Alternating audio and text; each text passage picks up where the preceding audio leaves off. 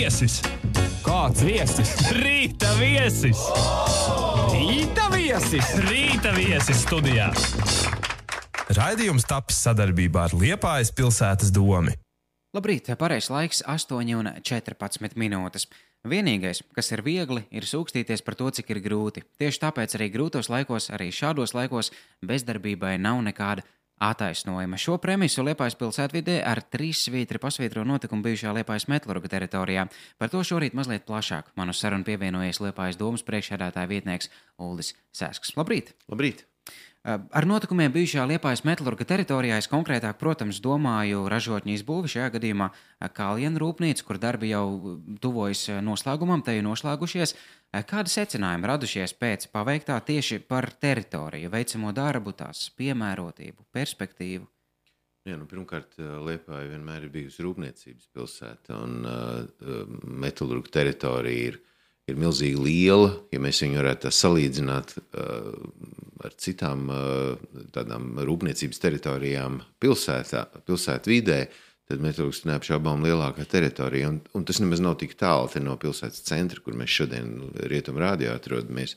Faktiski tāda rokas stiepiena attālumā. Līdz ar to ir ļoti svarīgi no šo teritoriju ļoti pareizi pārplānot un viņu izveidot par tādu industriālu teritoriju, kas pilsētai dod ekonomisku labumu, darba vietas, un, protams, kad arī ļoti augstā svarīguma pakāpē ir vide, kāda tiks tur izveidota. Jo šī teritorija ir piesārņota daudz gadu garumā, varbūt nav bijis pietiekoša tāda centība šo, šo teritoriju taisīt un, teiksim, tādu nu, ekoloģisku. Ja, šobrīd ir, ir stāsts par to, ka šis varētu būt viens no zaļākajiem industriāliem parkiem Eiropā. Ja, un Kaljāna ienākšana metālurgu teritorijā tas ir jau pirmais tāds simboliskais solis, pie kam tā ir metāla apstrāde. Ja, tā, tā nav kaut kāda cita joma.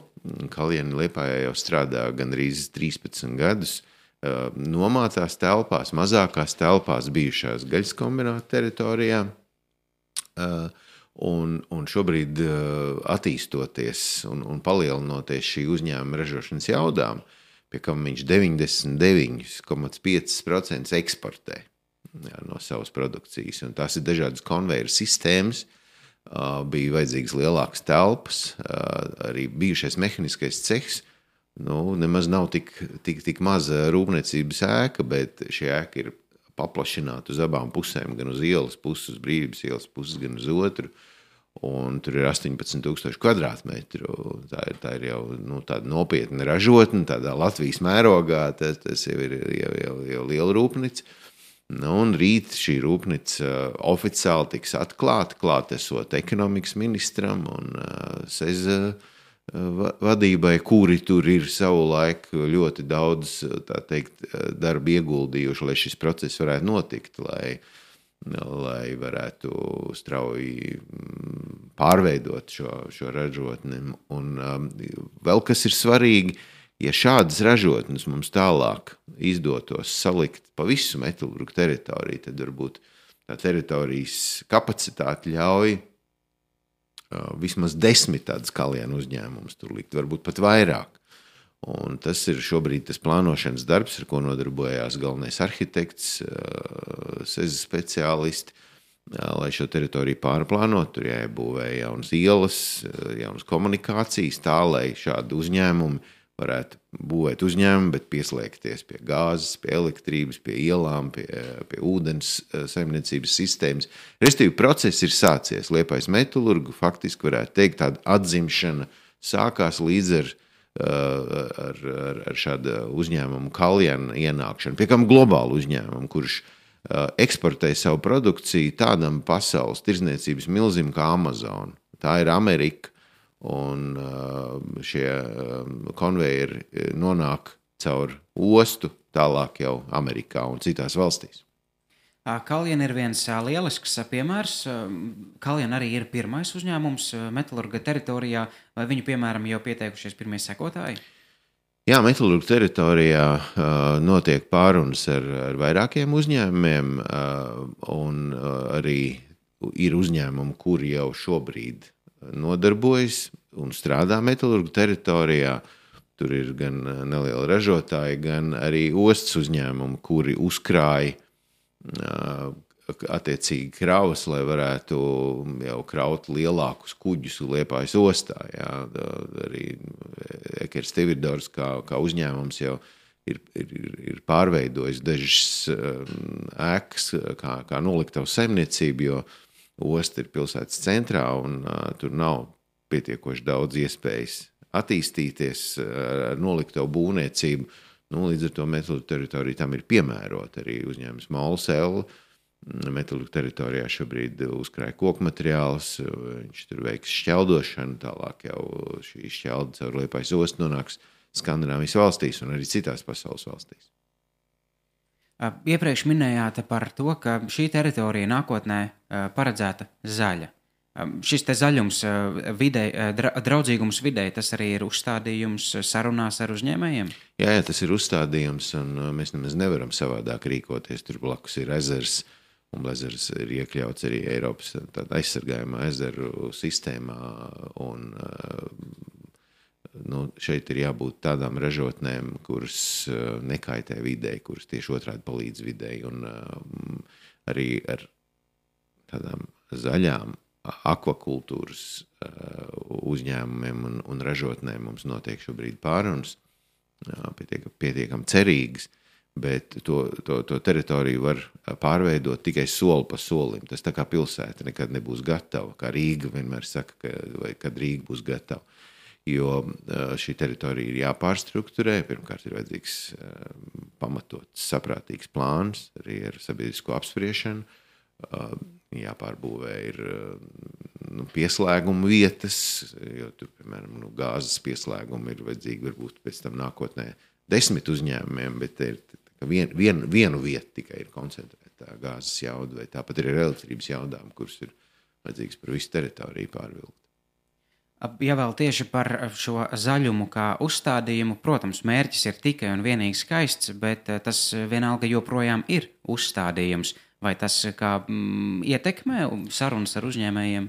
Nu, paskatieties, tagad uzņēmums Kaljana. Viņa teritorijā pat ir basketbola laukums. Jā, un, un tā teritorija ir pietiekoši jau, jau, jau teiksim, simpātiska. Tur ieejot, nevar pateikt, ka tā ir kaut kāda smaga, netīra rūpniecība. Atgriežoties tieši arī pie Kaljana, kad ražotnēm varētu uzsākt darbu? Nu, patiesībā rīt uh, tiek jau griezta lentīte ekonomikas ministra klātbūtnē. Es domāju, ka ekonomikas ministram mm, esam jau rādījuši metodiku teritoriju, bet viņa klātbūtnē jau atvērt šādu uzņēmumu ražotni. Tas jau ir tāds nu, solis, kas ir Latvijas mēroga solis. Tas nav tikai liepais, nu, kaut kāda ražotne bet tā ir jaudīga ražotne, kas papildina Latvijas ekonomiku. Jauna ražotne nozīmē jaunas darba vietas. Neapšaubām, neapšaubām.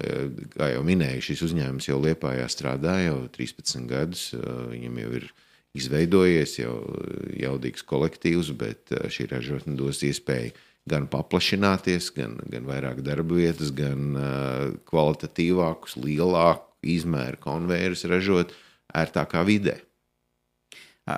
Par nodarbinātību kopumā runājot, kāda ir situācija Lietpājā šobrīd, septembrī?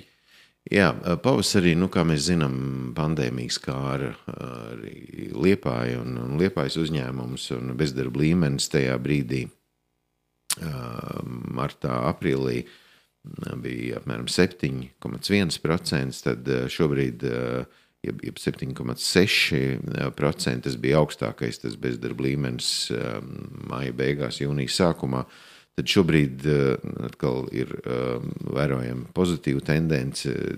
Tie ir 6,6% mm, bezdarba līmeņi. Ja mēs tā salīdzinamies ar Latvijas pilsētām, tad Daugopilī ir 8,6, Jelgavā 5,2 Nu, Pierīgā Rīgā ir nedaudz zemāks, bet vidējais Latvijas rādītājs ir 6,1% bezdarba šajā mēnesī.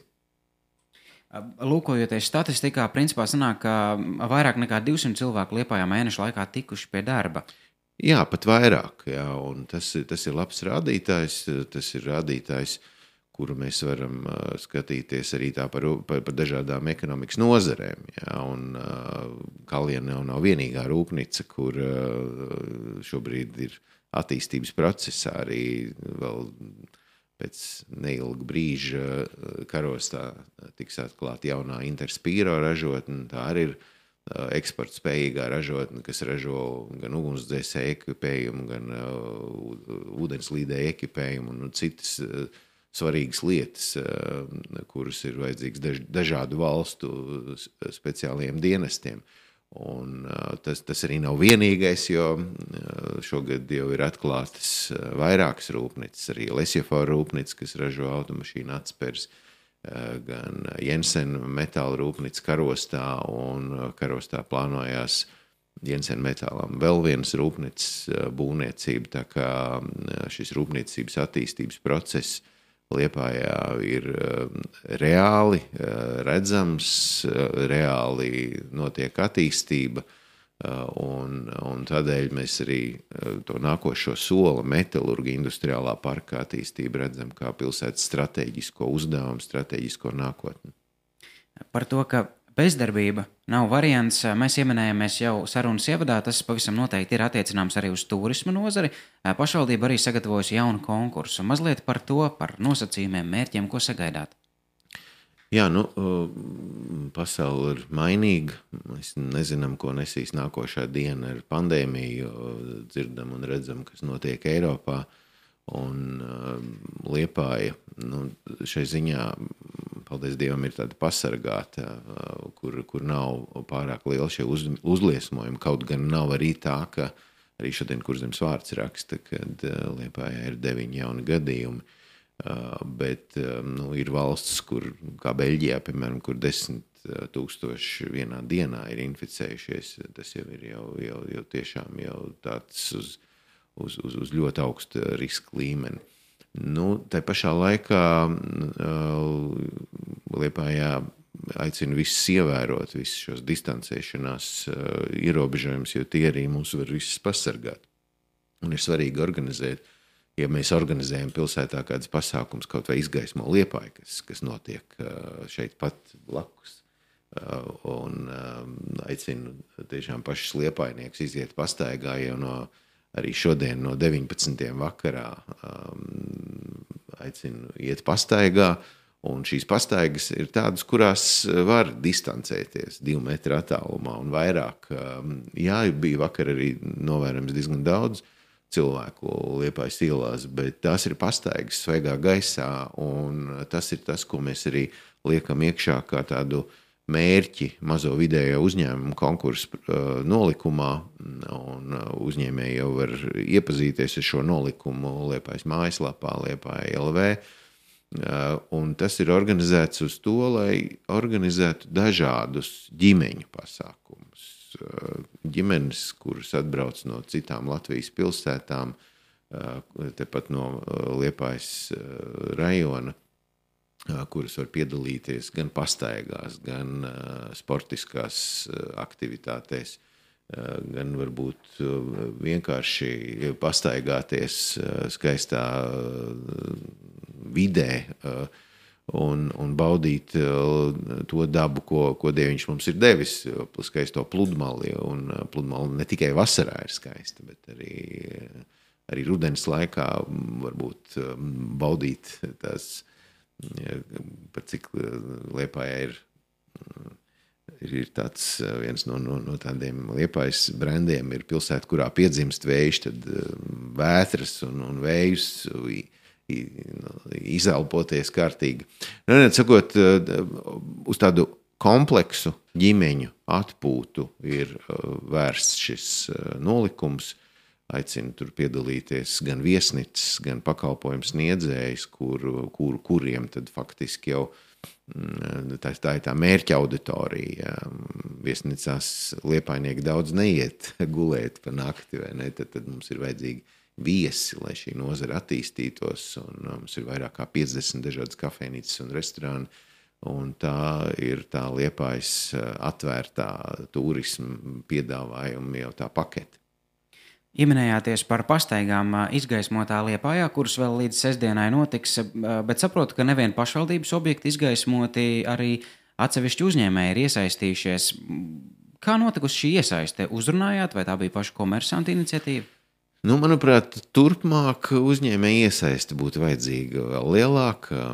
Vakar staigājot pa liepāju, redzēju, ka mums tomēr tādas jaudīgas institūcijas, kā bankas, ne, kuras arī varētu parūpēties, lai viņu ēkas eh, šajā izgaismošanas eh, pasākumā ir nu, teiksim, efektīvākas. Un, un, un, un, un izgaismotākas un interesantākas. Jā. Tas, tas nemaz neprasa tik milzīgi piepūli, tur ir vajadzīga radošums un izdoma. Bet es aicinātu tiešām apskatīties Liepājas gimnāziju, kur ā, šobrīd ir ā, naktas stundās, ā, tumšās dienas stundās pārvērtusies par tādu ļoti interesantu ekrānu, kur pat Liepājas vēsturi var apskatīt vai, vai muitas māju promenādē vai Latvijas biedrības nams, vai zinātniskā biblioteka. Daudz tādu objekti, kuri ļoti interesanti izskatās. Arī bijušā tehnikuma ēka um, tumšā diennakts laikā pārvēršas par tādu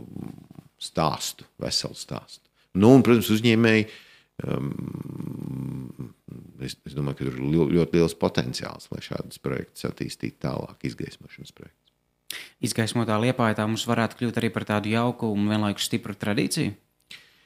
Nu, redzēsim, kā liepainieki un liepais viesi novērtēs to, kas šonadēļ tiek dots. Jā, tad, tad eh, šodien, rīt, parīt eh, no 19. dodamies vērot un tālāk izsakām savu viedokli, kā, kā, kā, kā tālāk būtu šādiem pasākumiem. Protams, arī mēs no rietumu radio puses atgādināsim klausītājiem, ka dodoties šādās pastaigās, joprojām jāievēro divu metru distance. Tāpat arī, protams, domājot par epidemiolo epidemioloģisko drošību, ir jādomā ar galvu, bet arī jābauda tas, ko mūsu laiks mums spēj dot, un jāļauj izgaismotajai liepājai izgaismot mūsu. Pastaigas maršruts ir atrodams mājaslapā liepāja.lv. Ar mani šorīt studijā bija Liepājas domas priekšsēdētāja vietnieks Uldis Sasks. Teikšu lielu paldies par sarunu! Paldies! Pareizi. Pareizais laiks - 8,32. Raidījums tapis sadarbībā ar Liepājas pilsētas domu. Rietumu radio.